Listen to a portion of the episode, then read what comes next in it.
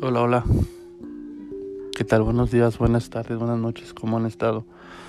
El día de hoy tenemos un tema algo interesante, a ver qué les parece. Vamos a hablar acerca de las emociones autoconscientes, las emociones autoconscientes. ¿Qué te, qué te da a entender eso? ¿Qué espinita te deja? Y fíjate que en los últimos años las emociones han cobrado mucho protagonismo, tal vez por esto de la pandemia ya, ya que no son, las no son las grandes olvidadas, sino todo lo contrario. No obstante, aún nos quedan mucho por descubrir sobre ellas. Están a veces muy satanizadas, este, hasta cohibidas tal vez un poco. Si bien es cierto que cada día de hoy existen bastantes estudios sobre las emociones básicas y sobre todo lo que tiene más renombre en este momento es la inteligencia emocional. No sucede lo mismo con ellas en las que su variedad y complejidad es mayor, como es el caso de las emociones autoconscientes. sin embargo, y pese a todo, el interés sobre este tipo de emociones ha aumentado de forma progresiva, ya que existen modelos teóricos sobre ellas. Así, según los diversos estudios realizados, las emociones autoconscientes comparten una serie de características importantes, ¿verdad?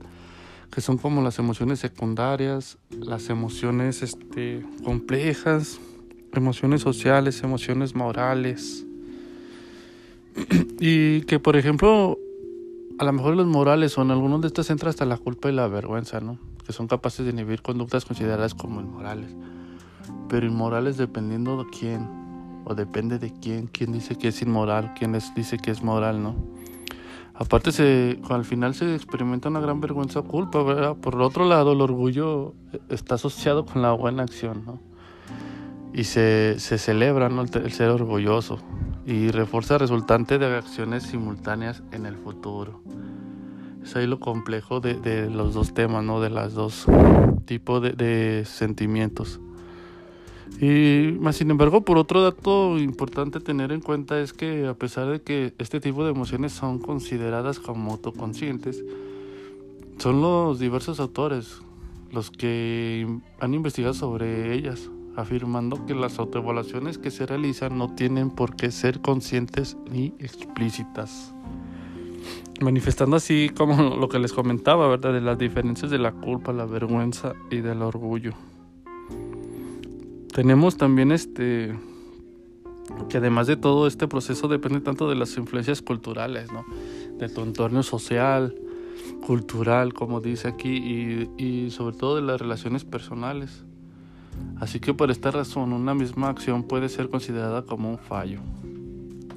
¿Qué opinas tú acerca de esto, de la culpa, la vergüenza, de las emociones con autoevaluación negativa? Es interesante, ¿no?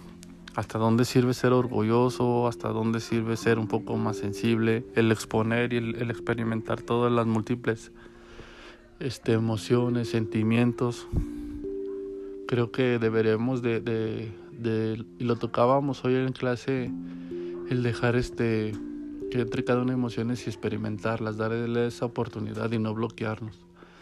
Porque tal vez después somos más resentidos, o nos da miedo estar tristes, sino es un sentimiento, una emoción que, es válida, ¿no? Y que nos hace al final más fuerte. Creo que, sin embargo, aunque queda mucho por investigar sobre este tipo de emociones, tanto a nivel personal como social.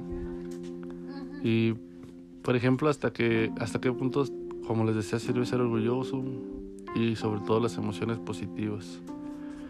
Espero te haya gustado. Como siempre les digo, solamente es como la espinita o, o causarte la inquietud del conocimiento para que, que sigas investigando. Hasta luego amigos, gracias.